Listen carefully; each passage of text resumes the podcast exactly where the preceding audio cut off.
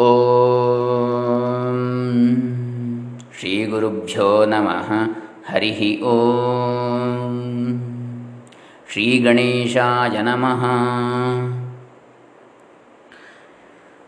ಶ್ರೀ ಗಣೇಶ ಪುರಾಣ. ಇದರ ಅಧ್ಯಾಯ ಸಂಕ್ಷೇಪ ಅಥವಾ ವಿಷಯಾನುಕ್ರಮಣಿಕೆ ಸಂಕ್ಷೇಪವಾಗಿ ಪೂರ್ತಿ ಗಣೇಶ ಪುರಾಣವನ್ನು ಅಧ್ಯಾಯ ಅಧ್ಯಾಯದಲ್ಲಿ ಯಾವ್ಯಾವ ಕಥೆಗಳಿವೆ ಅದನ್ನು ನಾವು ನೋಡಲಿಕ್ಕೆ ಅಂಥೇಳಿ ಈಗ ಹೊರಟಿದ್ದೇವೆ. ಅದರಲ್ಲಿ ಒಂದನೇ ಅಧ್ಯಾಯ, ಶ್ರೀ ಗಣಪತಿಯ ಪ್ರಾರ್ಥನೆ. ಶೌನಕ ಮಹರ್ಷಿಗಳು ಸತ್ರಯಾಗ ಮಾಡುತ್ತಿರುವಲ್ಲಿಗೆ ಸೂತ ಮುನಿಯು ಬರಲು ಅವರನ್ನು ಕಂಡ ಋತ್ವಿಜರು, ಇದುವರೆಗೂ ವಿವರಿಸಿ ಹೇಳಿದ ಹದಿನೆಂಟು ಪುರಾಣಗಳಲ್ಲಿನ ಕಥೆಗಳನ್ನು ಕೇಳಿರುವೆವು. ಬೇರೆ ಕಥೆಗಳನ್ನು ಹೇಳಬೇಕೆಂದು ಪ್ರಾರ್ಥಿಸುವಿಕೆ. ಸೂತರು ಒಪ್ಪಿ ಹದಿನೆಂಟು ಉಪ ಮಹಾಪುರಾಣಗಳಿರುವಂತೆಯೇ ಹದಿನೆಂಟು ಉಪಪುರಾಣಗಳು ಇವೆ ಎಂದು ಅವುಗಳಲ್ಲಿ ಶ್ರೇಷ್ಠವು ಅತಿ ರಹಸ್ಯವಾದ ಶ್ರೀ ಗಣೇಶ ಪುರಾಣದ ಕಥೆಗಳನ್ನೇ ಹೇಳುತ್ತೇನೆ ಅಂತೇಳಿ ತಿಳಿಸಿದ್ದು. ಆಮೇಲೆ ಮಯೂರೇಶನ ಕಥೆ, ಅದಾದ ನಂತರ ಸೋಮಕಾಂತರಾಜನ ವಿಭೋದ ವರ್ಣನೆ ಬರ್ತದೆ ಒಂದನೇ ಅಧ್ಯಾಯದಲ್ಲಿ. ಇನ್ನು ಎರಡನೇ ಅಧ್ಯಾಯದಲ್ಲಿ ಜನ್ಮಾಂತರದ ದುರಿತದಿಂದ ಸೋಮಕಾಂತನಿಗೆ ಗಲತ್ ಕುಷ್ಠರೋಗ ಪ್ರಾಪ್ತಿ. ಅದರಿಂದ ನಿರ್ವಿಣ್ಣನಾದ ರಾಜನು ತಾನು ಅರಣ್ಯಕ್ಕೆ ತೆರಳುವುದಾಗಿ ತನ್ನ ಪುತ್ರನಾದ ಹೇಮಕಂಠನಿಗೆ ರಾಜ್ಯಾಧಿಕಾರವನ್ನು ವಹಿಸುವುದಾಗಿಯೂ ಮಂತ್ರಿ ನಾಗರಿಕರಿಗೆ ಹೇಳಿ, ನಿನ್ನನ್ನು ಬಿಟ್ಟಿರಲಾರೆನೆಂದು ದುಃಖಿಸುತ್ತಿರುವ ಮಗನಿಗೆ ಲೋಕ ವ್ಯವಹಾರವನ್ನು ತಿಳಿಸುತ್ತಾ ಸಮಾಧಾನಪಡಿಸಿ ರಾಜ್ಯಾಡಳಿತಕ್ಕೆ ಅವಶ್ಯವಾಗಿ ಬೇಕಾಗುವ ಗುಣಗಳನ್ನು ಕಲಿಯಬೇಕೆಂದು ಉಪದೇಶಿಸುವುದು. ಇದು ಎರಡನೇ ಅಧ್ಯಾಯದ ಸ, ವಿಷಯ.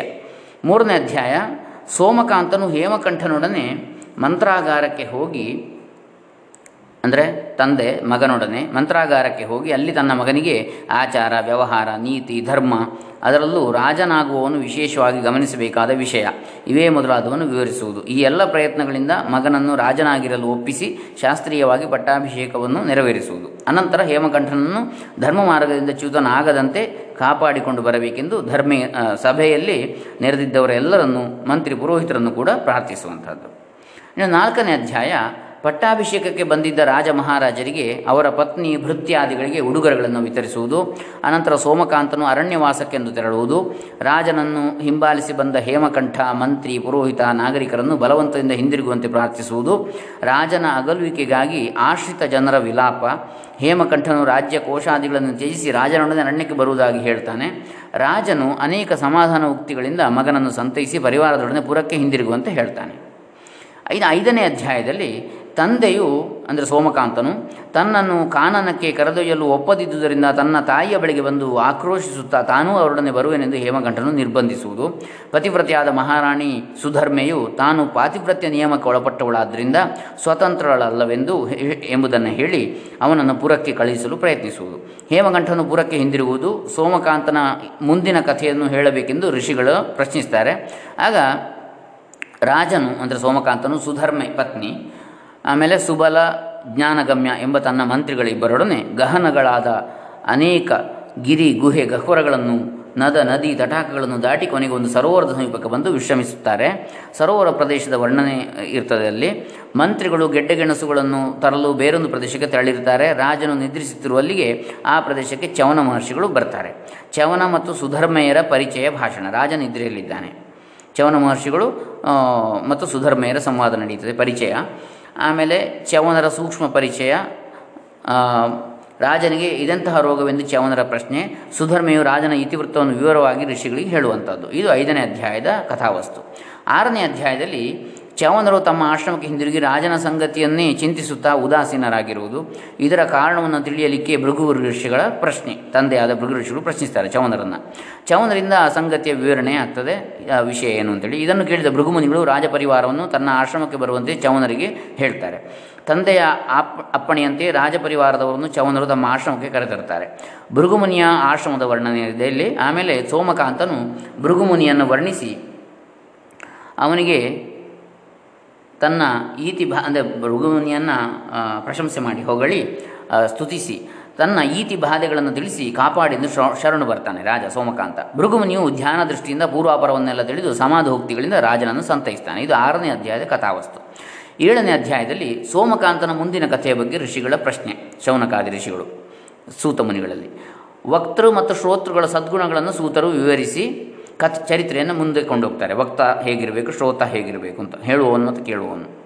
ಅವರ ಸದ್ಗುಣಗಳು. ಸೋಮಕಾಂತನ ಪೂರ್ವ ಜನ್ಮದ ವೃತ್ತಾಂತ. ಅವನು ಜನ್ಮಾಂತರದಲ್ಲಿ ಆಚರಿಸಿದ ಅನೇಕ ದಾರುಣವಾದ ಕರ್ಮಗಳು. ಬ್ರಾಹ್ಮಣನು ಕಾಮಂದನಲ್ಲಿ, ಸೋಮಕಾಂತನ ಪೂರ್ವ ಜನ್ಮದ ಹೆಸರು ಕಾಮಂದ ಅಂತೇಳಿ. ಆ ಕಾಮಂದನನ್ನು ಕ್ರೂರನಾಗಿದ್ದ ಸೋಮಕಾಂತನ ಪೂರ್ವಜನ್ಮ.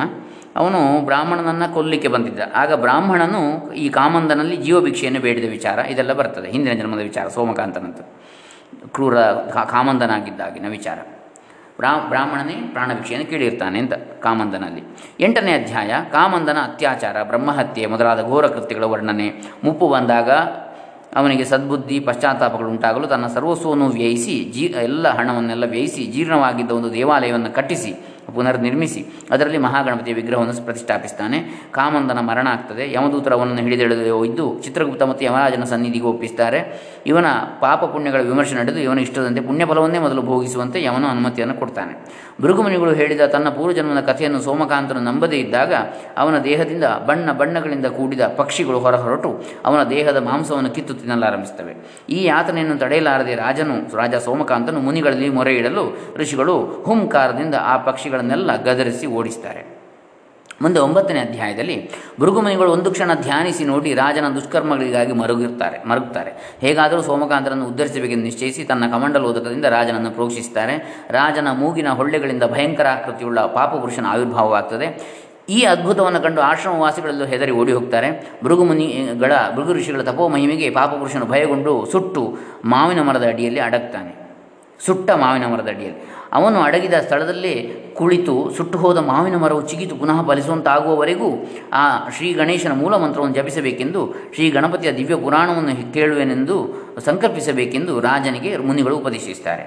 ಗಣೇಶ ಪುರಾಣವೆಂಬುದು ಇಷ್ಟರವರೆಗೆ ಕೇಳದಿರುವುದರಿಂದ, ಅಶ್ರುತ ಪೂರ್ವವಾದುದರಿಂದ ಮಹಾತ್ಮರಾದ ತಾವೇ ಇದನ್ನು ವಿವರಿಸಬೇಕೆಂದು ರಾಜನು ಪ್ರಾರ್ಥಿಸ್ತಾನೆ ಅದಕ್ಕೆ ಮುನಿಗಳು ಶ್ರೀ ಗಣೇಶನ ಪುರಾಣವನ್ನು ಹೇಳುವುದಾಗಿ ಒಪ್ಪಿದ್ದು, ರಾಜನು ಸ್ನಾನ ಮಾಡಿ ಸಂಕಲ್ಪ ಮಾಡಿದೊಡನೆ ನಿರಾಮಯನಾಗಿ ಮೊದಲಿನಂತೆ, ಆ ಸಂಕಲ್ಪದಿಂದಲೇ ನಿರಾಮಯನಾಗಿ ಮೊದಲಿನಂತೆ ತೇಜಸ್ವಿಯಾಗಿ ಶೋಭಿಸ್ತಾನೆ ಗಣೇಶನ ಮಹಿಮಾ ವರ್ಣನೆ. ಈ ಪುರಾಣವನ್ನು ಭಕ್ತರಲ್ಲದವರಿಗೆ ತಿಳಿಸದೆ ಅತಿ ರಹಸ್ಯವಾಗಿಟ್ಟಿರಬೇಕು. ಇದನ್ನು ದುಃಖಿತನಾದ ದಕ್ಷನು ಮುದ್ಗಲರಿಂದ ಕೇಳಿದ. ಕಲಿಯುಗದಲ್ಲಿ ಧರ್ಮಭ್ರಷ್ಟರ ಉದ್ಧಾರಕ್ಕಾಗಿ ವ್ಯಾಸರು ಇದನ್ನು ನಿರೂಪಿಸಿದರು. ಹದಿನೆಂಟು ಉಪಪುರಾಣಗಳು ಇವೆ ಒಟ್ಟು ಅಂತೇಳಿ ಇದರಲ್ಲಿ ಬರ್ತದೆ. ಇನ್ನು ಹತ್ತನೇ ಅಧ್ಯಾಯದಲ್ಲಿ ಗರ್ವಿಷ್ಠರಾದ ವ್ಯಾಸರು ಪುರಾಣಗಳನ್ನು ರಚಿಸುವ ಮುನ್ನ ಮಂಗಲಾಚರಣೆಯನ್ನು ಮಾಡಲಿಲ್ಲವಾಗಿ ವಿಘ್ನಗಳು ಮುನಿಗಳನ್ನು ಮುತ್ತಿದವು. ಇದಕ್ಕೆ ಕಾರಣವನ್ನು ತಿಳಿಯಲು ಪಾರಾಶರಿಯರು ಅಂದರೆ ವ್ಯಾಸರು, ಪರಾಶರ ಪುತ್ರರು ಒಮ್ಮೆ ಸತ್ಯಲೋಕಕ್ಕೆ ಹೋಗಿ ಅಲ್ಲಿ ಪೂಜಿತರಾಗಿ ಬ್ರಹ್ಮನನ್ನು ಕುರಿತು ಪ್ರಶ್ನಿಸುತ್ತಾರೆ, ಪ್ರಶ್ನಿಸ್ತಾರೆ. ವ್ಯಾಸರ ಮಹಿಮೆಯ ವರ್ಣನೆ, ಬ್ರಹ್ಮ ಹೊಗಳುತ್ತಾನೆ ವ್ಯಾಸರನ್ನು. ಯಾವ ಕೆಲಸವನ್ನು ಮಾಡಬೇಕಾದರೂ ಒಳ್ಳೆಯದು ಯಾವುದು ಎಂಬುದನ್ನು ಚೆನ್ನಾಗಿ ತಿಳಿದು ಮಾಡಬೇಕು.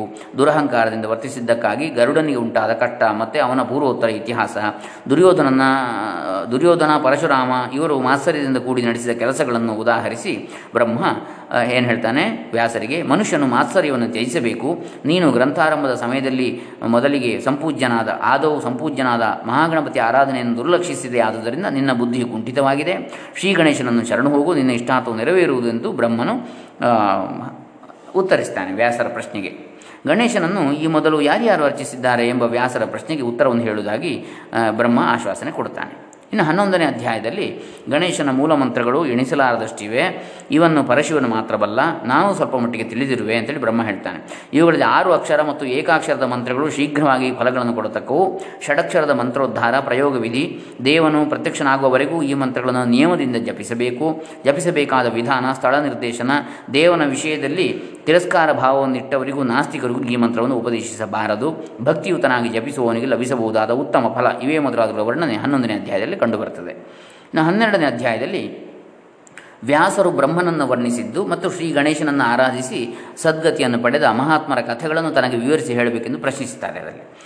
ಭಗವಂತನ ನಿಜವಾದ ಸ್ವರೂಪವನ್ನು ಬ್ರಹ್ಮನು ವ್ಯಾಸರಿಗೆ ವಿವರಿಸಿ, ದೇವತೆಗಳು, ಸಿದ್ಧರು, ಮುನಿಗಳು, ರಾಕ್ಷಸರು, ಕಿನ್ನರರು, ಗಂಧರ್ವರು, ಚಾರಣರು, ಸರ್ಪಗಳು, ಯಕ್ಷರು, ಗುಹ್ಯಕರು ಇವರ ಸ್ವರೂಪದ ವರ್ಣನೆ ಆಮೇಲೆ ದ್ವಾದಶಾದಿತ್ಯರ ಹೆಸರು, ಪರ್ವದ ಸ್ವರೂಪ ದೇವನ ಸ್ವರೂಪವನ್ನು ಆದಿಮೂರ್ತಿಗಳೆನಿಸಿದ ಬ್ರಹ್ಮ, ಶಿವ, ನಾರಾಯಣರ ಸೃಷ್ಟಿ, ಆಮೇಲೆ ಅವರು ತಮ್ಮ ತಮ್ಮ ಕರ್ತವ್ಯಗಳು ಯಾವುವು ಎಂದು ತಿಳಿಯಲು ದೇವನನ್ನು ಹುಡುಕಿದ್ದು, ಎಲ್ಲೆಡೆಯಲ್ಲೂ ಸುತ್ತಿ ಕೊನೆಗೆ ಪಾತಾಳಕ್ಕೆ ಬಂದು ಅಲ್ಲಿಯೂ ದೇವನು ದೊರೆಯದಿರಲು ಸಹಸ್ರ ವರ್ಷಗಳವರೆಗೆ ಉಗ್ರವಾಗಿ ತಪಿ, ತಪಸ್ಸು ಮಾಡಿದ್ದು ತ್ರಿಮೂರ್ತಿಗಳು.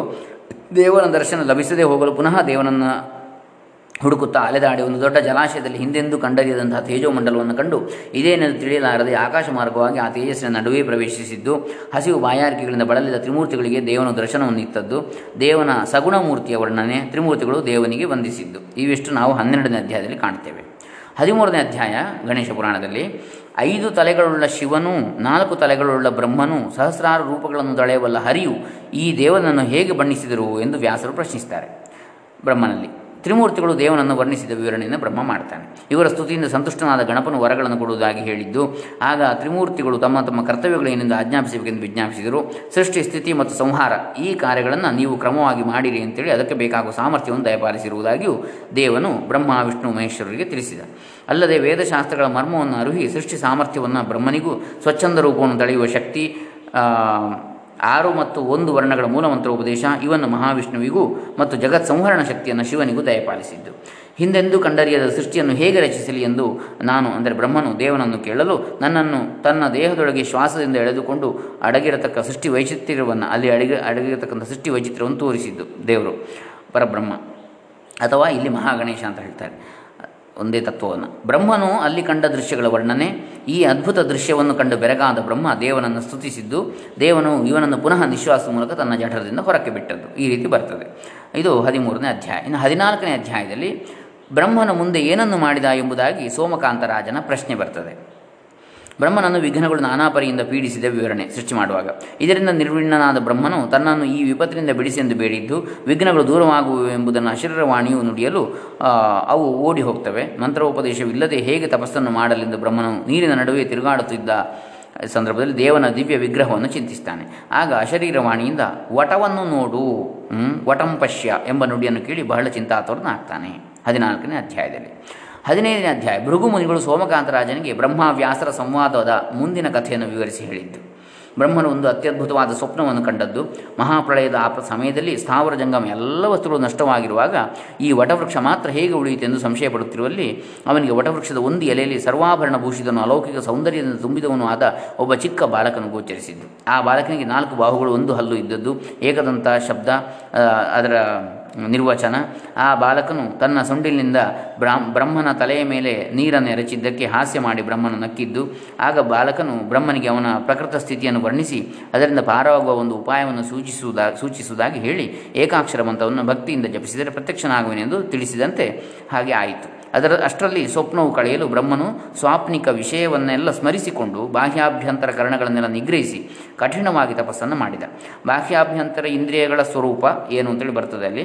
ದೈವಮಾನದ ವಿವರಣೆ ಬರ್ತದೆ. ಬ್ರಹ್ಮನ ಕಠಿಣ ತಪಸ್ಸಿನಿಂದ ಲೋಕಗಳೆಲ್ಲವೂ ಪ್ರಕ್ಷುಬ್ಧಗೊಳ್ಳಲು ದೇವ ಪ್ರತ್ಯಕ್ಷನಾಗ್ತಾನೆ, ದೇವನ ವರ್ಣನೆ, ವರಗಳನ್ನು ಕೊಡುವುದಾಗಿ ದೇವನು ಹೇಳಲು ಬ್ರಹ್ಮನು ಶ್ರೀ ಗಣನಾಯಕನನ್ನು ಅನನ್ಯ ಸಾಧಾರಣವಾಗಿ ಬಣ್ಣಿಸಿ ನಿರಂತರ ಭಕ್ತಿ ಇರುವಂತೆಯೂ ಸೃಷ್ಟಿ ತೊಂದರೆ ಆಗದಂತೆ ವಿಘ್ನಗಳನ್ನು ಪರಿಹರಿಸಬೇಕೆಂದು ಬೇಡಿ, ಬೇಡ್ತಾನೆ. ದೇವನು ವರಗಳನ್ನು ನೀಡ್ತಾನೆ. ಬ್ರಹ್ಮನು ದೇವನನ್ನು ಭಕ್ತಿಯಿಂದ ಪೂಜಿಸಿ ದಕ್ಷಿಣಾ ಸಮರ್ಪಣೆಯ ಸಂದರ್ಭದಲ್ಲಿ ಸಿದ್ಧಿ ಬುದ್ಧಿ ಎಂಬ ಇಬ್ಬರು ಸುಂದರಾಕೃತಿಯ ಕನ್ಯೆಯರನ್ನು ಸೃಜಿಸಿ ದೇವನಿಗೆ ಅರ್ಪಿಸ್ತಾನೆ ಬ್ರಹ್ಮ. ಹೀಗೆ ಸಿದ್ಧಿ ಬುದ್ಧಿಯರು ಗಣೇಶನ ಪತ್ನಿಯರು ಅಂತೇಳಿ. ಅವನು ಅಂದರೆ ದೇವನು ಅವರೊಡನೆ ಅಂತರ್ಧಾನವನ್ನು ಹೊಂದುತ್ತಾನೆ. ಬ್ರಹ್ಮನು ಪ್ರಕೃತಿಸ್ಥನಾಗ್ತಾನೆ. ಇದು ಹದಿನೈದನೇ ಅಧ್ಯಾಯ. ಇನ್ನು ಹದಿನಾರನೇ ಅಧ್ಯಾಯದ ಸಂಕ್ಷೇಪ. ಮುಂದಿನ ಕಥಾ ಸಂಗತಿಯನ್ನು ವಿವರಿಸಬೇಕೆಂದು ರಾಜನು ಭೃಗುಮುನಿಗಳನ್ನು ಪ್ರಶ್ನಿಸ್ತಾನೆ.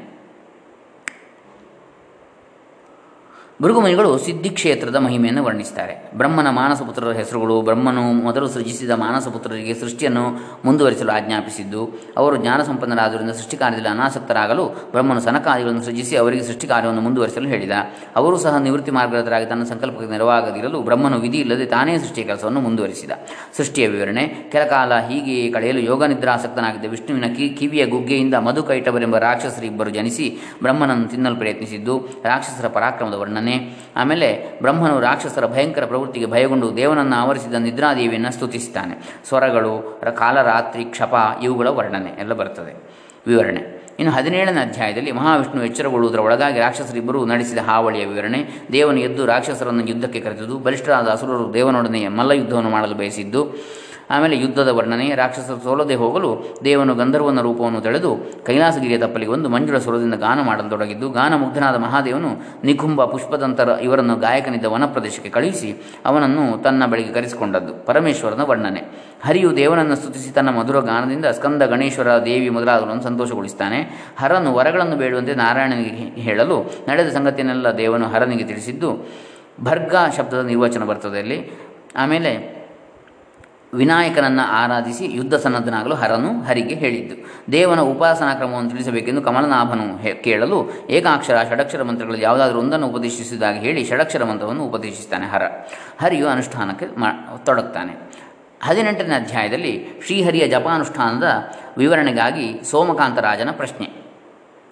ಭೃಗುಮುನಿಗಳು ಸಿದ್ಧಿಕ್ಷೇತ್ರವನ್ನು ವಿವರಿಸುತ್ತಾ ಮುಂದಿನ ಸಂಗತಿಯನ್ನು ವಿವರಿಸುತ್ತಾರೆ. ಷಡಕ್ಷರ ವಕ್ರದುಂಡ ಮಂತ್ರಕ್ಕೆ ಋಷ್ಯಾದಿನ್ಯಾಸ, ಅಂಗನ್ಯಾಸ, ವರ್ಣನ್ಯಾಸ, ಭೂತಶುದ್ಧಿ, ಮಹಾಪಾತಕ ಉಪಪಾತಗಳ ವಿವರಣೆ, ಪ್ರಾಣಾಯಾಮ ವಿಧಿ, ಅಂತರ್ಮಾತೃಕಾನ್ಯಾಸ, ಬಹಿರ್ಮಾತೃಕಾನ್ಯಾಸ ಪ್ರಾಣ ಪ್ರತಿಷ್ಠೆ ಇವುಗಳ ವಿವರಣೆ ಎಲ್ಲ ಬರ್ತದೆ ಹದಿನೆಂಟನೇ ಅಧ್ಯಾಯದಲ್ಲಿ. ನಾರಾಯಣನ ಏಕಾಗ್ರ ಭಕ್ತಿಗೆ ಮೆಚ್ಚಿದ ಶ್ರೀ ಗಣೇಶನ ಪ್ರತ್ಯಕ್ಷನಾಗಿ ಹರಿ ಅಲ್ಲಿ ಶ್ರೀಹರಿ ಗಣೇಶನ ಸ್ತುತಿ ಮಾಡ್ತಾನೆ. ಆಮೇಲೆ ಮಧುಕೈಟವರನ್ನು ಮತ್ತು ಇತರ ರಾಕ್ಷಸರನ್ನು ಕೊಲ್ಲುವುದಕ್ಕೆ ಶಕ್ತಿಯನ್ನು ನೀಯುವಂತೆ ಪ್ರಾರ್ಥನೆ ಮಾಡ್ತಾನೆ. ಅದರಂತೆ ದೇವನು ವರವನ್ನು ಅನುಗ್ರಹಿಸಿ ಅಂತರ್ಹಿತನ ಅಂತರ್ಹಿತನಾಗ್ತಾನೆ. ಆಗ ಶ್ರೀಹರಿಯು ದಿವ್ಯವಾದ ಒಂದು ಮಂದಿರವನ್ನು ಕಟ್ಟಿಸಿ ಗಂಡಕಿ ಶಿಲೆಯಿಂದ ನಿರ್ಮಿತವಾದ ಗಣೇಶನ ಮೂರ್ತಿಯನ್ನು ಅಲ್ಲಿ ಸ್ಥಾಪಿಸಿ ಸಿದ್ಧಿವಿನಾಯಕ ಎಂಬ ಹೆಸರನ್ನು ಇಡ್ತಾನೆ ಶ್ರೀಹರಿಯು ಮಧುಕೈಟವರೊಡನೆ ಪುನಃ ಯುದ್ಧ ಮಾಡ್ತಾನೆ. ಆಗಲೂ ಅವರು ಸೋಲದಿರಲು ಯುಕ್ತಿಯನ್ನು ಹುಡಿ ಅವರಿಗೆ ವರವೆನ್ನೆಯುವುದಾಗಿ ತಿಳಿಸ್ತಾನೆ. ಮತ್ತರಾದ ದೈತ್ಯರು, ನಾವೇ ವರವನ್ನು ಕೊಡ್ತೇವೆ ಅಂತ ಹೇಳಿದಾಗ ಅವರನ್ನು ತಾನು, ಅಂದರೆ ಶ್ರೀಹರಿಯು ಕೊಲ್ಲುವಂತೆ ವರವನ್ನು ಕೊಡಬೇಕು ಅಂತೇಳಿ ಬೇಡ್ತಾನೆ. ಮಾತಿಗೆ ಕಟ್ಟುಬಿದ್ದ ರಕ್ಕಸರು ಭೂಮಿ ಜಲ ಭೂಮಿ ಜಲ ಇವು ಎಲ್ಲಿ ಇಲ್ಲವೋ ಆ ಸ್ಥಳದಲ್ಲಿ ನೀನು ನಮ್ಮನ್ನು ಮಧುಗೈಟವರನ್ನು ವಧಿಸು ಅಂತೇಳಿ ಹೇಳ್ತಾನೆ. ವರ ಕೊಡ್ತಾರೆ ಅವರು. ಒಪ್ಪಲು ಅವರನ್ನು ತನ್ನ ತೊಡೆಯ ಮೇಲೆ, ಅವರು ಒಪ್ತಾರೆ ಅದಕ್ಕೆ, ಅವರನ್ನು ತನ್ನ ತೊಡೆಯ ಮೇಲೆ ಕುಳ್ಳಿರಿಸಿಕೊಂಡು ಚಕ್ರದಿಂದ ಅವರ ತಲೆಗಳನ್ನು ಕತ್ತರಿಸ್ತಾನೆ. ಅಂದರೆ ಭೂಮಿ ಮತ್ತು ನೀರು ಇಲ್ಲದಲ್ಲಿ ತನ್ನ ತೊಡೆಯ ಮೇಲೆ, ಹರಿ. ಶ್ರೀ ಗಣಪತಿ ಮೂಲಮಂತ್ರ ಜಪದಿಂದ ತಾನು ಇಂತಹ ಶಕ್ತಿಯನ್ನು ಪಡೆದ ಸಂಗತಿಯನ್ನು ಋಷಿಗಳಿಗೂ ದೇವತೆಗಳಿಗೂ ವಿವರಿಸ್ತಾನೆ ಶ್ರೀಹರಿ. ಆಮೇಲೆ ಅದರ ಫಲಶ್ರುತಿ ಇರ್ತದೆ. ಇದು ಹದಿನೆಂಟನೇ ಅಧ್ಯಾಯದಲ್ಲಿ ಬರತಕ್ಕಂಥ ವಿಚಾರ. ಈ ರೀತಿಯಲ್ಲಿ ಈ ಗಣೇಶ ಪುರಾಣದ ಕಥೆ ಮುಂದೆ ಹೋಗ್ತದೆ. ಇದೊಂದು ಸಂಕ್ಷಿಪ್ತವಾಗಿ ನಾನೀಗ ಹೇಳಿದ್ದು. ಮುಂದೆ ಇದು ಬಹಳ ದೀರ್ಘವಾಗಿ ಇದೆ. ಶ್ರೀ ಗಣೇಶ ಪುರಾಣ ಎಂಬಂಥದ್ದು ಹದಿನೆಂಟು ಉಪಪುರಾಣಗಳ ಪೈಕಿ ಮೊದಲನೆಯದು ಈ ಗ್ರಂಥ ಒಟ್ಟು ಹನ್ನೆರಡು ಸಾವಿರ ಶ್ಲೋಕಗಳಿಂದ ಸಂಕಲಿತವಾಗಿ ಇನ್ನೂರೈವತ್ತು ಅಧ್ಯಾಯಗಳ ರೂಪದಲ್ಲಿದೆ. ಇದನ್ನು ವಿರಚಿಸಿದ ಮಹಾತ್ಮರು ವೇದವ್ಯಾಸ ಮಹರ್ಷಿಗಳು. ಮೊದಲನೇದಾದ ಈ ಸಂಪುಟವು ಈಗ ಇಪ್ಪತ್ತಾರು ಅಧ್ಯಾಯಗಳನ್ನು ಕೂಡಿದ್ದಾಗಿದೆ. ಇದರಲ್ಲಿ ಅಡಕವಾಗಿರುವ ಶ್ಲೋಕಗಳು ಸಾವಿರದ ಮೂವತ್ತೆಂಟು. ಇಂಥದ್ದು ಅಂದರೆ ಇದರಲ್ಲಿ ಒಟ್ಟು ಇನ್ನೂರೈವತ್ತು ಅಧ್ಯಾಯಗಳಿವೆ. ಈಗ ನಾವು ಕೇವಲ ಹದಿನೆಂಟು ಅಧ್ಯಾಯಗಳದ್ದು ನಾನು ಸಂಕ್ಷೇಪ ಹೇಳಿದ್ದೆ ಅಷ್ಟೇ. ಅನ್ಯಾನ್ಯಾನಿ ಉಪಪುರಾಣಾನಿ ವರ್ತಂತೆ ಅಷ್ಟಾದಶೈವ ಚ ಗಾಣೇಶಂ ನಾರದೀಯಂಚ ನೃಸಿಂಹಾದೀನ್ಯಥಾಪಿ ಚ ಚಕಾರೇದಂ ಪುರಾವ್ಯಾಸೋ ಭೂತ ಭವ್ಯ ಭವಿಷ್ಯವಿತ್. ನಾರಾಯಣಾಂಶ ಸಂಭೂತ ಪಾರಾಶರ್ಯೋ ಮಹಾಮುನಿ ಅತೀತಾನಾಗತ ಜ್ಞಾನಿ ವೇದಶಾಸ್ತ್ರಾರ್ಥತತ್ವವಿತ್ ಕೃತ್ವಾ ವೇದಂ ಚತುರ್ಭಾಗಂ ತದರ್ಥ ಜ್ಞಾನಸಿದ್ಧಯೇ ಸ ವಿದ್ಯಾಮದ ಗರ್ವೇಣ ಪುರಾಣಂ ಕರ್ತುಮಾರಭತ್. ಈ ಶ್ಲೋಕಗಳಿಂದ ಈ ಗ್ರಂಥವು ಉಪಪುರಾಣಗಳಲ್ಲಿ ಮೊದಲನೆಯದೆಂದು ಇದನ್ನು ರಚಿಸಿದವರು ವ್ಯಾಸರೆಂಬುದು ಮತ್ತು ವ್ಯಾಸರು ಪರಾಶರ ಮಹರ್ಷಿಗಳ ಪುತ್ರರಾದ ಕೃಷ್ಣದೇವಪಾಯನರೆಂಬುದು ಸ್ಪಷ್ಟವಾಗ್ತದೆ.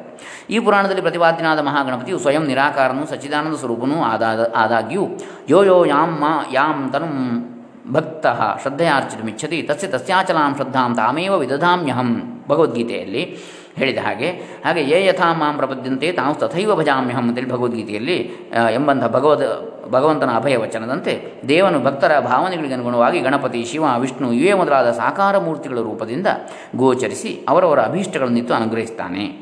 ಒಬ್ಬನು ಅವನ ತಂದೆಗೆ ಮಗನಾಗಿಯೂ, ಅಣ್ಣನಿಗೆ ತಮ್ಮನಾಗಿಯೂ, ತಮ್ಮನಿಗೆ ಅಣ್ಣನಾಗಿಯೂ, ಅಜ್ಜನಿಗೆ ಮೊಮ್ಮಗನಾಗಿಯೂ, ಮಗನಿಗೆ ತಂದೆಯಾಗಿಯೂ, ಮೊಮ್ಮಗನಿಗೆ ಅಜ್ಜನಾಗಿಯೂ, ಹೆಂಡತಿಗೆ ಗಂಡನಾಗಿಯೂ, ಬೇರೆ ಬೇರೆ ಬಂಧುಗಳಿಗೆ ಬೇರೆ ಬೇರೆಯಾಗಿಯೂ ತೋರಿ ಹಾಗೆ ಆಯಾ ಅಧಿಕಾರಾದಿ ಉಪಾಧಿಗಳಿಂದ ಅಧ್ಯಕ್ಷರಾಗಿಯೂ ಕಾರ್ಯದರ್ಶಿಯಾಗಿಯೂ ಅಧಿಕಾರಿಯಾಗಿಯೂ ಸೇವಕರಾಗಿಯೂ ನೌಕರರಾಗಿಯೂ ಇತ್ಯಾದಿಯಾಗಿ ಹೆಸರುಗಳಿಂದ ಕರೆಯಲ್ಪಡುವಂತೆ ಪರಮಾತ್ಮನು ಒಬ್ಬನೇ, ನಿರಾಕಾರನು, ನಿರ್ಗುಣನು ಎಂದು ಶ್ರುತಿ ಸ್ಮೃತಿ ಮೊದಲಾದ ತತ್ವಬೋಧಕ ಗ್ರಂಥಗಳು ಉದ್ಘೋಷಿಸುತ್ತಲೇ ಇದ್ದಾಗ್ಯೂ ಭಾವುಕರು ಮಾತ್ರ ಅವರವರ ಪೂರ್ವ ಸಂಸ್ಕಾರಗಳಿಗೆ ಅನುಸರಿಸಿ ಆ ಪರವಸ್ತುವನ್ನೇ ಬೇರೆ ಬೇರೆ ರೂಪ ಆಕಾರಗಳಿಂದ, ನಾಮ ಹೆಸರುಗಳಿಂದ ಆರಾಧಿಸಲು ಬಯಸಿ, ಬಯಸ್ತಾರೆ. ಹೀಗೆ ಬಯಸುವ ಭಕ್ತರ, ಭಕ್ತರು ಪರವಸ್ತುವಿನ ಆ ಆಕಾರಗಳಿಗೆ ಪರಸ್ಪರ ಭೇದ ಭಾವವನ್ನು ಮತ್ತು ಉಚ್ಚ ನೀಚ ಭಾವಗಳನ್ನು ಕಲ್ಪಿಸಿಕೊಂಡು ತಮ್ಮ ತಮ್ಮೊಳಗೆ ರಾಗದ್ವೇಷಗಳನ್ನು ಬೆಳೆಸಿಕೊಳ್ತಾರೆ. ತಾವು ಕಲ್ಪಿಸಿಕೊಂಡಿರುವ ದೇವನ ರೂಪದಲ್ಲಿ ಭಕ್ತಿ ಅಭಿಮಾನಗಳು ಹೆಚ್ಚಿದಂತೆಲ್ಲ ಇತರರು ಕಲ್ಪಿಸಿಕೊಂಡಿರುವ ಅದೇ ದೇವನ ಬೇರೆ ನಾಮರೂಪಗಳಲ್ಲಿ ದ್ವೇಷವನ್ನು ಸಾಧಿಸ್ತಾರೆ. ಆದರೆ ದೇವನು ಯಾರು, ಯಾವ ಯಾವ ಹೆಸರಿನಿಂದಲೇ ಕರೆಯಲಿ ಯಾವ ರೂಪವನ್ನೇ ಭಾವಿಸಿ ಪೂಜಿಸಲಿ, ಆಯಾ ರೂಪಗಳಿಂದಲೇ ಅವರವರ ಭಾವಾನುಗುಣವಾಗಿ ಒಲಿಯುವನು. ಪ್ರಪಂಚದಲ್ಲಿ ಕಂಡುಬರುವ ಪ್ರತಿಯೊಂದು ವಸ್ತು ಐದು ಅಂಶಗಳಿಂದ ಕೂಡಿದೆ. ಅಸ್ಥಿ, ಭಾತಿ, ಪ್ರಿಯಂ, ರೂಪಂ ನಾಮಚೇತ್ಯ ಅಂಶಪಂಚಕಂ, ಆದ್ಯತ್ರಯಂ, ಬ್ರಹ್ಮರೂಪಂ, ಜಗದ್ರೂಪಂ, ತಥೋದ್ವಯಂ. ಅಸ್ಥಿ, ಭಾತಿ, ಪ್ರಿಯಗಳೆಂ ಎಂದರೆ ಸಚ್ಚಿದಾನಂದವೆಂದು ಅರ್ಥ ಅಸ್ಥಿ ಅಂದರೆ ಸತ್, ಭಾತಿ ಅಂದರೆ ಚಿತ್, ಭಾಸ. ಪ್ರಿಯ ಅಂದರೆ ಆನಂದ ಅಂತೇಳಿ. ಈ ಮೂರೂ ಪರಮಾತ್ಮನವೇ, ಉಳಿಕೆ ಎರಡು ಎಂದರೆ ಆಕಾರ, ಹೆಸರು, ಇವು ಮಾತ್ರ ಪ್ರಪಂಚಕ್ಕೆ ಸಂಬಂಧಿಸಿದವು. ಅಸ್ಥಿಭಾತಿ ಪ್ರಿಯಂ ರೂಪಂ ನಾಮಚೇತ್ಯಂಶಪಂಚಕಂ ಆದ್ಯತ್ರಯಂ ಬ್ರಹ್ಮರೂಪಂ ಜಗದ್ರೂಪಂ ತಥೋದ್ವಯಂ ಅಂಥೇಳಿ ಉಳಿಕೆ ಎರಡು ಅಂದರೆ ಆಕಾರ ಮತ್ತು ಹೆಸರು ಮಾತ್ರ ನಾಮ, ಪ್ರಪಂಚಕ್ಕೆ ಸಂಬಂಧಿಸಿದ್ದು. ನಾಮರೂಪಾತ್ಮಕವಾದ ಪ್ರಪಂಚ. ನಾಮರೂಪಗಳು ಪರಸ್ಪರ ಬದಲಾದಾಗ್ಯೂ ದೇವತಾಂಶಗಳು ಮಾತ್ರ ಸರ್ವತ್ರ ವ್ಯಾಪಕವಾಗಿಯೇ ಇವೆ. ಆದ್ದರಿಂದ ವಸ್ತುವಿನಲ್ಲಿ ಭೇದವನ್ನು ಕಲ್ಪಿಸಿ ರಾಗದ್ವೇಷಗಳನ್ನು ಬೆಳೆಸಬಾರದು ಎಂಬ ಮರ್ಮವನ್ನು ಕೆಲವೆಡೆ ನೇರವಾಗಿಯೂ ಮತ್ತು ಕೆಲವೆಡೆ ಪರ್ಯಾಯವಾಗಿಯೂ ಜನ ಜನತೆಗೆ ತಿಳಿಸುವುದೇ ಪುರಾಣಗಳ ಮುಖ್ಯ ಉದ್ದೇಶ. ಈ ಅಂಶವನ್ನು ಅದೇ, ಇದೇ ಪುರಾಣದ ಹದಿನೆಂಟನೇ ಅಧ್ಯಾಯದಲ್ಲಿ ಶ್ರೀ ಗಣೇಶನನ್ನು ಸರ್ವಾತ್ಮ ರೂಪನೆಂದು ಸಕಲ ಕಾರಣಗಳಿಗೆ ಕಾರಣನೆಂದು ವರ್ಣಿಸಿದ್ದಾರೆ. ಸರ್ವಸ್ಯಾತ್ಮ ಸರ್ವಗ ಸರ್ವಶಕ್ತಿ ಸರ್ವವ್ಯಾಪಿ, ಸರ್ವಕರ್ತಾ ಪರೇಶ, ಸರ್ವದ್ರಷ್ಟ, ಸರ್ವಸಂಹಾರಕರ್ತ, ಧಾತಾ, ಪಾತಾ, ವಿಶ್ವನೇತ, ಪಿತಾಪಿ. ಪುರಾಣ ಮೊದಲಾದ ಗ್ರಂಥಕರ್ತರಿಗೆ ಆನುಷಂಗಿಕವಾದ ಧ್ಯೇಯವೇನೆಂದರೆ ಪುರಾತನರಾದ ರಾಜರ ಮಹರ್ಷಿಗಳ ರಾಕ್ಷಸರ ಚರಿತ್ರೆಗಳನ್ನು ಸತ್ಯಕ್ಕೆ ದೂರವಾಗದಂತಹ ರೀತಿಯಲ್ಲಿ ರಸವತ್ತಾಗಿರುವಂತೆ ತಮ್ಮ ಗ್ರಂಥಗಳಲ್ಲಿ ಸೇರಿಸಿ ಸಾಕಷ್ಟು ಸಂದರ್ಭಗಳನ್ನು ಒದಗಿಸಿಕೊಂಡು ಧರ್ಮದಿಂದ ಜಯ, ಅಧರ್ಮದಿಂದ ಅಪಜಯ ಎಂಬುದನ್ನು ಒತ್ತಿ ಹೇಳುತ್ತಾ ಮುಂದಿನ ಜನಾಂಗದಲ್ಲಿ ಧರ್ಮಶ್ರದ್ಧೆಯು ಅಧರ್ಮ ಜಿಹಾಸಿಯು ಬೇರೂರುವಂತೆ ಮಾಡುವುದೇ ಆಗಿರುತ್ತದೆ. ಇದರ ಹೊರತು ಮತ್ಯಾವ ಸ್ವಪ್ರಯೋಜನವನ್ನು ಅವರು ಬಯಸಿದಂತೆ ತೋರುವುದಿಲ್ಲ. ಊರ್ದು ಬಾಹುರ್ ವಿರವಂ ವಿರವಮ್ಯೇಷ ನ ಚ ಕಶ್ಚಿತ್ ಶೃಣೋತಿ ಮೇ ಧರ್ಮಾದರ್ಥಶ್ಚ ಕಾಮಶ್ಚ ಸ ಕಿಮರ್ಥಂ ನ ಸೇವ್ಯತೆ ಎಂಬ ಮಹಾಭಾರತ ಭಾರತದ ಸಾವಿತ್ರಿ ವಚನದಿಂದ, ಅಂದರೆ ಭಾರತ ಸಾವಿತ್ರಿ ವಚನದಿಂದ, ಇದಕ್ಕೆ ಭಾರತ ಸಾವಿತ್ರಿ ಅಂತ ಹೇಳ್ತಾರೆ ಈ ಶ್ಲೋಕಕ್ಕೆ. ಮಹಾಭಾರತದಲ್ಲಿ ವ್ಯಾಸರು ಹೇಳಿದ್ದು, ಅವರ ಮಹದಾಶ ಏನಿತ್ತೆಂಬುದನ್ನು ಪ್ರತಿಯೊಬ್ಬರು ಮನಗಾಣಬಹುದು. ಅಂದರೆ ನಾನು ಎರಡು ಕೈಗಳನ್ನು ಮೇಲೆತ್ತಿ ಬೊಬ್ಬೆ ಹಾಕ್ತಾ ಇದ್ದೇನೆ, ಘಂಟಾಘೋಷವಾಗಿ ಹೇಳ್ತಾ ಇದ್ದೇನೆ, ಧರ್ಮದಿಂದಲೇ ಅರ್ಥ ಕಾಮಗಳು ಅಂಥೇಳಿ. ಆದರೂ ಕೂಡ ಯಾಕೆ ಈ ಧರ್ಮವನ್ನು ಯಾರು ಬಯಸುವುದಿಲ್ಲ, ಯಾರು ಆಚರಿಸುವುದಿಲ್ಲ? ಧರ್ಮದಿಂದಲೇ ಎಲ್ಲವೂ ಅಂತೇಳಿ ಹೇಳ್ತಾ ಇದ್ದರು ಕೂಡ, ಅಂಥೇಳಿ ವ್ಯಾಸರು ಘೋಷಣೆ ಮಾಡ್ತಾರೆ, ಘಂಟಾಘೋಷವಾಗಿ. ಪ್ರಕೃತ ಈ ಪುರಾಣದಲ್ಲಿ, ಗಣ, ಗಣೇಶ ಪುರಾಣದಲ್ಲಿ ಗ್ರಂಥಕರ್ತರು ಸೋಮಕಾಂತನೆಂಬ ಮಹಾರಾಜನ ಚರಿತ್ರೆಯನ್ನು ವಿಸ್ತರಿ, ವಿವರಿಸುತ್ತಾ, ಆತನಿಗೆ ಅಕಸ್ಮಾತ್ತಾಗಿ ಒದಗಿದ ಕುಷ್ಠರೋಗ, ಅದಕ್ಕೆ ಕಾರಣ ಮತ್ತು ಪರಿಹಾರೋಪಾಯ ಇವನ್ನೆಲ್ಲ ವರ್ಣಿಸಿ, ಪ್ರಸಂಗ ಒದಗಿದಾಗಲೆಲ್ಲ ದೇವದೇವನ ಮಹಿಮೆ ಧರ್ಮ ರಹಸ್ಯ ರಾಜನೀತಿ, ಸಾಮಾನ್ಯ ಮಾನವರು ಅತ್ಯವಶ್ಯವಾಗಿ ಆಚರಿಸಬೇಕಾದ ಕರ್ತವ್ಯಗಳು ಮತ್ತು ಪಾತಿಪ್ರತ್ಯದ ಪ್ರಭಾವ, ಇವನ್ನು ಹೃದಯಂಗಮವಾಗಿ ವಿವರಿಸಿ ಓದುಗರಲ್ಲಿ ಧರ್ಮ ಜಾಗೃತಿಯನ್ನು ಉಂಟು ಮಾಡಿದ್ದಾರೆ ಮಹಾಗಣಪತಿಯನ್ನು ವಿಘ್ನಗಳಿಗೆ ಒಡೆಯ ಎಂದೇಕೆ ಕರೆದರು ಎಂಬ ಸಂಶಯವು ಸ್ವಭಾವತಃ ಹುಟ್ಟತಕ್ಕದ್ದೇ. ಶ್ರೇಯಾಂಸಿ ಬಹು ವಿಘ್ನಾನಿ ಎಂದರೆ ಶ್ರೇಯಸ್ಸಿಗಾಗಿ ಪ್ರಯತ್ನ ಪಡುವ ವ್ಯಕ್ತಿಗೆ ವಿಘ್ನಗಳು ಪರಂಪರೆಯಾಗಿ ಬರ್ತವೆ. ಅವನ್ನು ಪರಿಹರಿಸಿಕೊಳ್ಳದ ವಿನ ಮುಂದುವರಿಯುವುದಕ್ಕೆ ಸಾಧ್ಯವಾಗುವುದಿಲ್ಲ. ವಿಘ್ನ ಪರಿಹಾರಕ್ಕೆ ಸರ್ವನಿಯಾಮಕರಾದ ಪರಮಾತ್ಮನನ್ನು ಭಜಿಸಬೇಕು. ಇದೊಂದೇ ಉಪಾಯ. ಅವನನ್ನು ಭಜಿಸಿದ ಮಾತ್ರಕ್ಕೆ ಅನಾದಿ ಕಾಲದಿಂದಲೂ ಅಂಟಿ ಬಂದಿರುವ ಸಾಂಸಾರಿಕ ಬಂಧನಗಳೇ ಛೇದಿಸಿ ಹೋಗುವುದೆಂದು ವೇದಶಾಸ್ತ್ರಗಳು ಉದ್ಘೋಷಿಸುತ್ತಿರುವಾಗ ಈ ವಿಘ್ನಗಳ ಪಾಡೇನು? ಆದರೆ ಪಾಮರರಿಗೂ ತತ್ವ ಅನಭಿಜ್ಞರಿಗೂ ಒಮ್ಮೆಲೇ ತತ್ವವನ್ನು ತಿಳಿಸಿದರೆ ಅವರಿಗೆ ತತ್ವದಲ್ಲಿ ನಂಬುಗೆಯೇ ಉಂಟಾಗುವುದಿಲ್ಲ. ಅಲ್ಲದೆ, ನ ಬುದ್ಧಿಭೇದಂ ಜನಯೇದ ಅಜ್ಞಾನಾಂ ಕರ್ಮಸಂಗಿನಾಂ ಎಂದು ಭಗವದ್ಗೀತೆಯಲ್ಲಿ ಭಗವಂತನೇ ಉಪದೇಶಿಸಿದ್ದಾನೆ, ಆದೇಶಿಸಿದ್ದಾನೆ. ಆದ್ದರಿಂದ ಅವರವರ ನಂಬುಗೆಗೆ ವ್ಯತ್ಯಾಸ ಬರದಂತೆ ಅವರು ಭಾವಿಸಿರುವ ನಾಮರೂಪಗಳನ್ನೇ ಪುಷ್ಟೀಕರಿಸುತ್ತಾ ಅವರನ್ನು ಸನ್ಮಾರ್ಗಗಾಮಿಗಳನ್ನಾಗಿ ಮಾಡುವುದು ಅತ್ಯವಶ್ಯಕವಾದದ್ದು. ಅವರು ಸತ್ಕರ್ಮ ಪ್ರವೃತ್ತರಾದರೆಂದರೆ ಆ ಕರ್ಮಾನುಷ್ಠಾನದ ಮಹಿಮೆಯಿಂದ ಅವರ ಮನಸ್ಸು ಪರಿಪಕ್ವವಾಗ್ತದೆ. ಆಗ ಅರ್ಥ ಆಗ್ತದೆ ಎಲ್ಲ ಒಂದೇ ಅಂತೇಳಿ.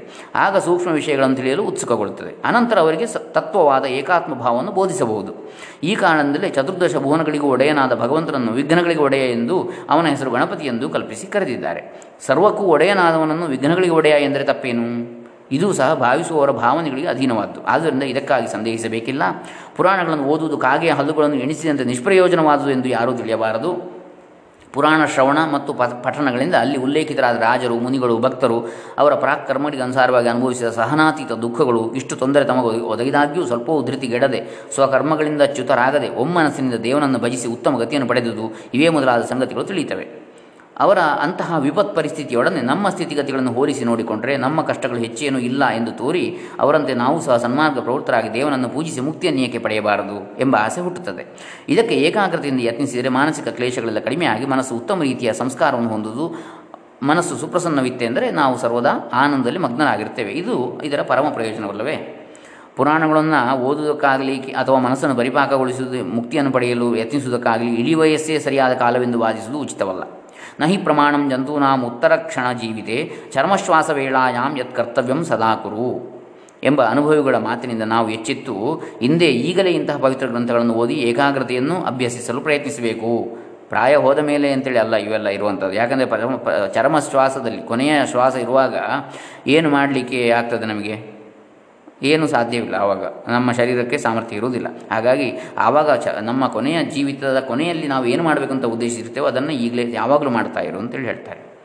ಕೊನೆಗೆಂತ ಇಟ್ಟರೆ ಆಗೋದಿಲ್ಲ ಅಂತೇಳಿ ಇದುವರೆಗೂ ಈ ಅಮೂಲ್ಯ ಗ್ರಂಥಗಳು ಸಂಸ್ಕೃತ ಭಾಷೆಯಲ್ಲೂ ಅದೇ ಲಿಪಿಯಲ್ಲೂ ಪ್ರಚಾರದಲ್ಲಿದ್ದರಿಂದ ಆ ಭಾಷೆ ಮತ್ತು ಲಿಪಿಗಳ ಪರಿಚಯವಿಲ್ಲದವರಿಗೆ ಅವನ್ನು ಓದಿ ವಿಷಯಗಳನ್ನು ಸಂಗ್ರಹಿಸಲು ಅವಕಾಶವಾಗುತ್ತಿರಲಿಲ್ಲ ಬಡವರ ಭಾಗ್ಯ ನಿಧಿಯಂತಿರುವ ಪರಮೋದ್ಧಾರ ಚರಿತ್ರಾದ Mysuru ರತ್ನಸಿಂಹಾಸನಾಧೀಶ್ವರ Shrimad Jayachamarajendra Wadiyar Bahadur G C B G C S I ಮಹಾಪ್ರಭುಗಳು ತಮ್ಮ ನಾಡಿನ ಜನಸಾಮಾನ್ಯಕ್ಕೆ ಸಹ ಈ ತಾತ್ವಿಕ ಗ್ರಂಥಗಳ ಸಾರವು ತಿಳಿಯುವಂತಾಗಿ ತನ್ಮೂಲಕ ಅವರಲ್ಲಿ ಉತ್ತಮ ಸಂಸ್ಕಾರ ಉಂಟಾಗಲೆಂಬ ಸದ್ಭಾವನೆಯಿಂದ ಪುರಾತನ ಗ್ರಂಥಗಳನ್ನು ಆಶ್ರಿತ ವಿದ್ವದ್ವರ್ಗದಿಂದ ತಿಳಿಗನ್ನಡ ಭಾಷೆಯಲ್ಲಿ ತರ್ಜುಮೆ ಮಾಡಿಸಿ ಎಷ್ಟೇ ದ್ರವ್ಯವ್ಯಯವಾದರೂ ಅದನ್ನು ಮುದ್ರಿಸಬೇಕೆಂದು ಅವನ್ನು ಮುದ್ರಿಸಬೇಕೆಂದು ಅಪ್ಪಣೆ ಮಾಡಿರುವುದು ಕನ್ನಡಿಗರ ಸುಯೋಗವೇ ಸರಿ. ಪ್ರಾತಸ್ಮರಣೀಯರಾದ ಮಹಾಪ್ರಭುಗಳ ಕೃಪಾಛತ್ರದ ನೆರಳಿನಲ್ಲಿ ಇದುವರೆಗೂ ಬೆಳೆದು ಬಂದ ವಿದ್ವಾಂಸರಲ್ಲಿ ವಿದ್ವಾಂಸರೆಲ್ಲ ಸೇರಿ ಇದನ್ನು ಮಾಡಿದ್ದಾರೆ. ಇದನ್ನು ಮಹಾಪ್ರಭುಗಳಿಗೆ ಆಜನ್ಮ ಋಣಿಯಾಗಿದ್ದೇನೆ ಅಂತೇಳಿ ಇದನ್ನು ಬರೆದಂತಹ ವಿದ್ವಾಂಸರು ಹೇಳ್ತಾರೆ. ಈ ಅಂದರೆ ಹಾಗಾಗಿ ಇದು ಹಾನಗಲ್ ಯಜ್ಞೇಶ್ವರ ಶಾಸ್ತ್ರಿಗಳ ಮುನ್ನುಡಿ ಈ ಗಣೇಶ ಪುರಾಣಕ್ಕೆ. ಹಾಗಾಗಿ ಈ ಪುರಾಣವನ್ನು ನಾವು ಪೂರ್ತಿಯಾಗಿ ಚೆನ್ನಾಗಿ ತಿಳ್ಕೊಂಡ್ರೆ ಬಹಳ ಒಳ್ಳೆಯದು. ಪುರಾಣಗಳಲ್ಲಿ ಇರತಕ್ಕಂಥ ಮತಿತಾರ್ಥ ಏನು ತಾತ್ಪರ್ಯ ಏನು ಎಂಬುದನ್ನು ನಾವು ಅರ್ಥ ಮಾಡಿಕೊಳ್ಳುವಂಥದ್ದು ಅತಿ ಮುಖ್ಯ. ಅದಕ್ಕಾಗಿ ಒಬ್ಬರು ಸ್ವಲ್ಪ ಜ್ಞಾನಿಗಳ ಅವಶ್ಯಕತೆ ಇರ್ತದೆ ಆ ಬಗ್ಗೆ ತಿಳಿದವರು. ಹಾಗಾಗಿ ತಿಳಿದವರ ಜ್ಞಾನಿಗಳ ಮಾತುಗಳನ್ನು ಕೇಳುವಂಥದ್ದು ಕೂಡ ಅತಿ ಮುಖ್ಯವಾಗ್ತದೆ. ಹಾಗಾಗಿ ನಾವು ಗಣೇಶನ ಅನುಗ್ರಹ ಹಾಗೆ ಪರಮಾತ್ಮನ ಅನುಗ್ರಹ, ಗಣೇಶ ಅಂದರೆ ಪರಮಾತ್ಮ ಅಂದರೆ ಭೇದ ಇಲ್ಲ. ಪರಮಾತ್ಮನಿಗೆ ಬೇರೆ ಬೇರೆ ಹೆಸರುಗಳು, ರೂಪಗಳು. ಹಾಗಾಗಿ ಅಂತಹ ಪರಮಾತ್ಮನಿಂದ ಎಲ್ಲ ವಿಘ್ನಗಳು ಪರಿಹಾರ ಆಗಿ ಎಲ್ಲ, ಎಲ್ಲರೂ ಕೂಡ ಸನ್ಮಾರ್ಗದಲ್ಲಿ ಮುಂದುವರಿಯುವಂತಾಗಲಿ. ಧರ್ಮಾರ್ಥ ಕಾಮ ಮೋಕ್ಷಗಳು ಸನ್ಮಾರ್ಗ, ಸನ್ಮಾರ್ಗದಲ್ಲಿ ಎಲ್ಲರಿಗೂ ಸಿದ್ಧಿಸಿ ಲೋಕದಲ್ಲಿ ಶಾಂತಿಯು ನೆಲೆಸಲಿ ಅಂತೇಳಿ ಪ್ರಾರ್ಥಿಸ್ತಾ, ಓಂ ಗಣಾನಾನ್ವಾ ಗಣಪತಿ ಕುಂಭಮಾಮಹೇ ಕವಿಂ ಕವೀನಾಭುಮವಶ್ರವಸ್ತಮಂ ಜ್ಯೇಷ್ಠರಾಜಂ ಬ್ರಹ್ಮಣಾಂ ಬ್ರಹ್ಮಣಸ್ಪತಾನ್ ಶೃಣ್ವನ್ನೋತಿಭಿಸ್ತೀದಸಾದನಂ ಓಂ ಶ್ರೀಮಹಾಗಣಾಧಿಪತಯೇ ನಮಃ, ಯೋ ವೇದಾದೌ ಸ್ವರಃ ಪ್ರೋಕ್ತೋ ವೇದಾಂತೆ ಚ ಪ್ರತಿಷ್ಠಿತಃ, ತಸ್ಯ ಪ್ರಕೃತಿಲೀನಸ್ಯ ಯಃ ಪರಸ್ಸ ಮಹೇಶ್ವರಃ नारायणाय विद्महे वासुदेवाय धीमहि, तन्नो विष्णुः प्रचोदयात्। तत्पुरुषाय विद्महे महादेवाय धीमहि, तन्नो रुद्रः प्रचोदयात्। कात्यायनाय विद्महे कन्याकुमारि धीमहि, तन्नो दुर्गिः प्रचोदयात्। एकदन्ताय विद्महे वक्रतुण्डाय धीमहि, तन्नो दन्तिः प्रचोदयात्। कात्यायनाय विद्महे कन्याकुमारी धीमहि तन्नो दुर्गिः प्रचोदयात्। भास्कराय विद्महे महद्युतिकराय धीमहि तन्नो आदित्यः प्रचोदयात्। सूर्यगणपत्यम्बिका शिवविष्णु पुरस्सर साम्ब सदाशिवपरमेश्वर परमेश्वरो प्रसी परमेश्वरः प्रसीदतु। समस्तसन्मङ्गलानि भवन्तु। हरिः ॐ तत्सत् परब्रह्मार्पितमस्तु